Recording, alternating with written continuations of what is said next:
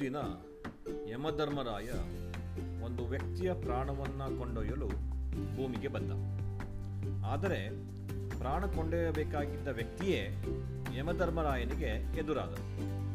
ಯಮನಿಗೆ ಗೋಲೋಕ ಸುತ್ತಿ ಸುತ್ತಿ ದಾಹವಾಗಿರುತ್ತೆ. ಅವನಿಗೆ ಕುಡಿಯಲು ನೀರು ಕೇಳುತ್ತಾನೆ. ಸಾಯಬೇಕಾಗಿರೋ ವ್ಯಕ್ತಿಯೇ ನೀರು ಕೊಟ್ಟು ಯಮನ ದಾಹವನ್ನು ತೀರಿಸುತ್ತಾನೆ.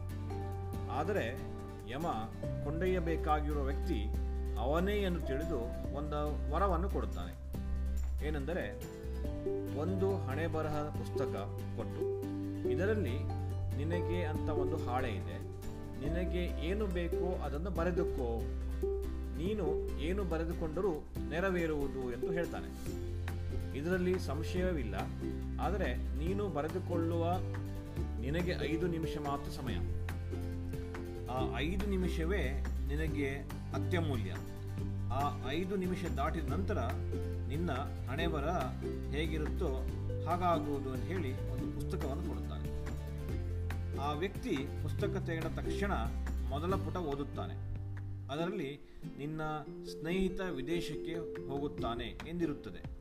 ಅದಕ್ಕೆ ಅವನು ವಿದೇಶಕ್ಕೆ ಹೋಗಬಾರದೆಂದು ಬರೆದು ತಡೆಯುತ್ತಾನೆ.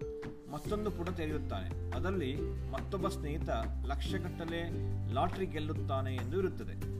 ಆದರೆ ಆ ವ್ಯಕ್ತಿ ಅವನಿಗೆ ಲಾಟ್ರಿ ಸಿಗಬಾರದು ಎಂದು ಬರೆಯುತ್ತಾನೆ. ಮತ್ತೊಂದು ಪುಟ ತೆರೆಯುತ್ತಾನೆ. ಅದರಲ್ಲಿ ಅವನ ಆಪ್ತ ಗೆಳತಿ ಅರ್, ಅಗರ್ಭ ಶ್ರೀಮಂತ ವ್ಯಕ್ತಿಯನ್ನ ಮದುವೆಯಾಗುತ್ತಾಳೆ ಎಂದು ಇರುತ್ತದೆ. ಆದರೆ ಅವನ ಆಪ್ತ ಗೆಳತಿ ಆ ಅಗರ್ಭ ಸೀಮಂತ ವ್ಯಕ್ತಿಯನ್ನು ಮದುವೆಯಾಗಬಾರದು ಎಂದು ಬರೆಯುತ್ತಾನೆ. ಮತ್ತೊಂದು ಪುಟ ತೆರೆಯುತ್ತಾನೆ. ಪಕ್ಕದ ಮನೆಯ ರೈತ ಬೆಳೆದ ಬೆಳೆಗೆ ಒಳ್ಳೆಯ ಬೆಲೆ ಸಿಕ್ಕಿ ಸಿರಿವಂತನಾಗುತ್ತಾನೆಂದು ಇರುತ್ತದೆ. ಆದರೆ ಆ ವ್ಯಕ್ತಿ ಅವನ ಸಿರಿವಂತನಾಗಬಾರದು ಎಂದು ಬರೆಯುತ್ತಾನೆ. ಕೊನೆಯ ಹಾಳೆ ತೆರೆಯುತ್ತಾನೆ. ಅಲ್ಲಿ ಖಾಲಿ ಹಾಳೆಯಾಗಿರುತ್ತದೆ. ಅದರಲ್ಲಿ ಬರೆಯಬೇಕೆನ್ನುವಷ್ಟರಲ್ಲಿ ಯಮ ಆ ಪುಸ್ತಕವನ್ನು ಕಸಿದುಕೊಳ್ಳುತ್ತಾನೆ. ಏಕೆಂದರೆ ಅವನಿಗೆ ಕೊಟ್ಟಂತ ಐದು ನಿಮಿಷದ ಗಡುವು ಮುಗಿದು ಹೋಗಿರುತ್ತದೆ. ಆಗ ಯಮ ಹೇಳುತ್ತಾನೆ, ನಿನ್ನ ಆಯುಸ್ಸು ಮುಗಿದಿದೆ, ನಡಿ ಎಂದು. ಆಗ ಆ ವ್ಯಕ್ತಿ ಹೇಳುತ್ತಾನೆ, ನನಗೆ ಅಂತ ನಾನು ಬರೆದುಕೊಳ್ಳಲಿಲ್ಲ ಎಂದು. ಆಗ ಯಮ ಹೇಳುತ್ತಾನೆ, ನಿನಗೆ ಅಂತ ಒಂದಿಷ್ಟು ವರ್ಷ ಆಯುಸ್ಸು ಕೊಟ್ಟಿರುತ್ತೇವೆ.